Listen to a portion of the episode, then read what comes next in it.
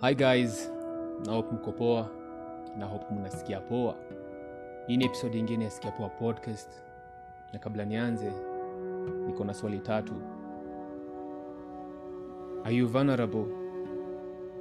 Do you know how to be vulnerable? Are you scared to be vulnerable?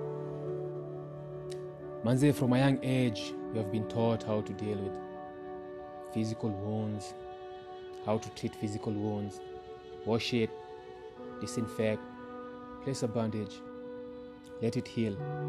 Simple. Lakini no one taught us how to deal with our internal pain heart feelings emotions uncomfortable thoughts overwhelming thoughts fear anxiety stress. Hii all we've known is to suppress these feelings by holding them in because most of us don't know how to be vulnerable. Some are scared to be vulnerable. Others, especially men, think that being vulnerable is a sign of weakness. Society manzee imeput a lot of pressure kwa men ati wanaume ni biceps, lazima awe na roho ya Robocop, afai kufeel shit, lazima act ka Iron Man unakausha bila kushobana. yote ni bullshit. Ni ufala. Tunafaa kuedit hiyo script. Tunafaa kuanlan hiyo ufala yote.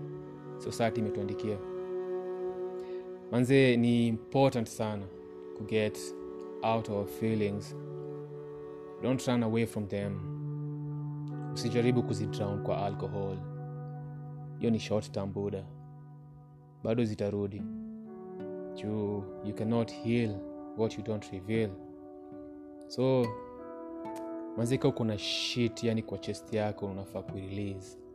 Don't hold it inside because the actual danger comes from holding them in. The more you talk about it the more will lose power over you.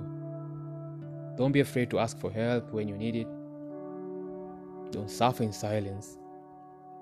Na kwa hizi ubeshte zetu hizi relationship zetu bana let us create safe spaces for each other to share and talk about uncomfortable conversations without judgment. All we have is each other bana. Wesi iron man wezi kwa your own savior wesi robocop wesi mark mende. Vulnerability is a currency for developing relationships the more we share, the more closer we supposedly get. Namanze kwa unanisikiza bana, msikize vizuri. Being vulnerable is not a weakness. It's a sign of strength. Skia poa.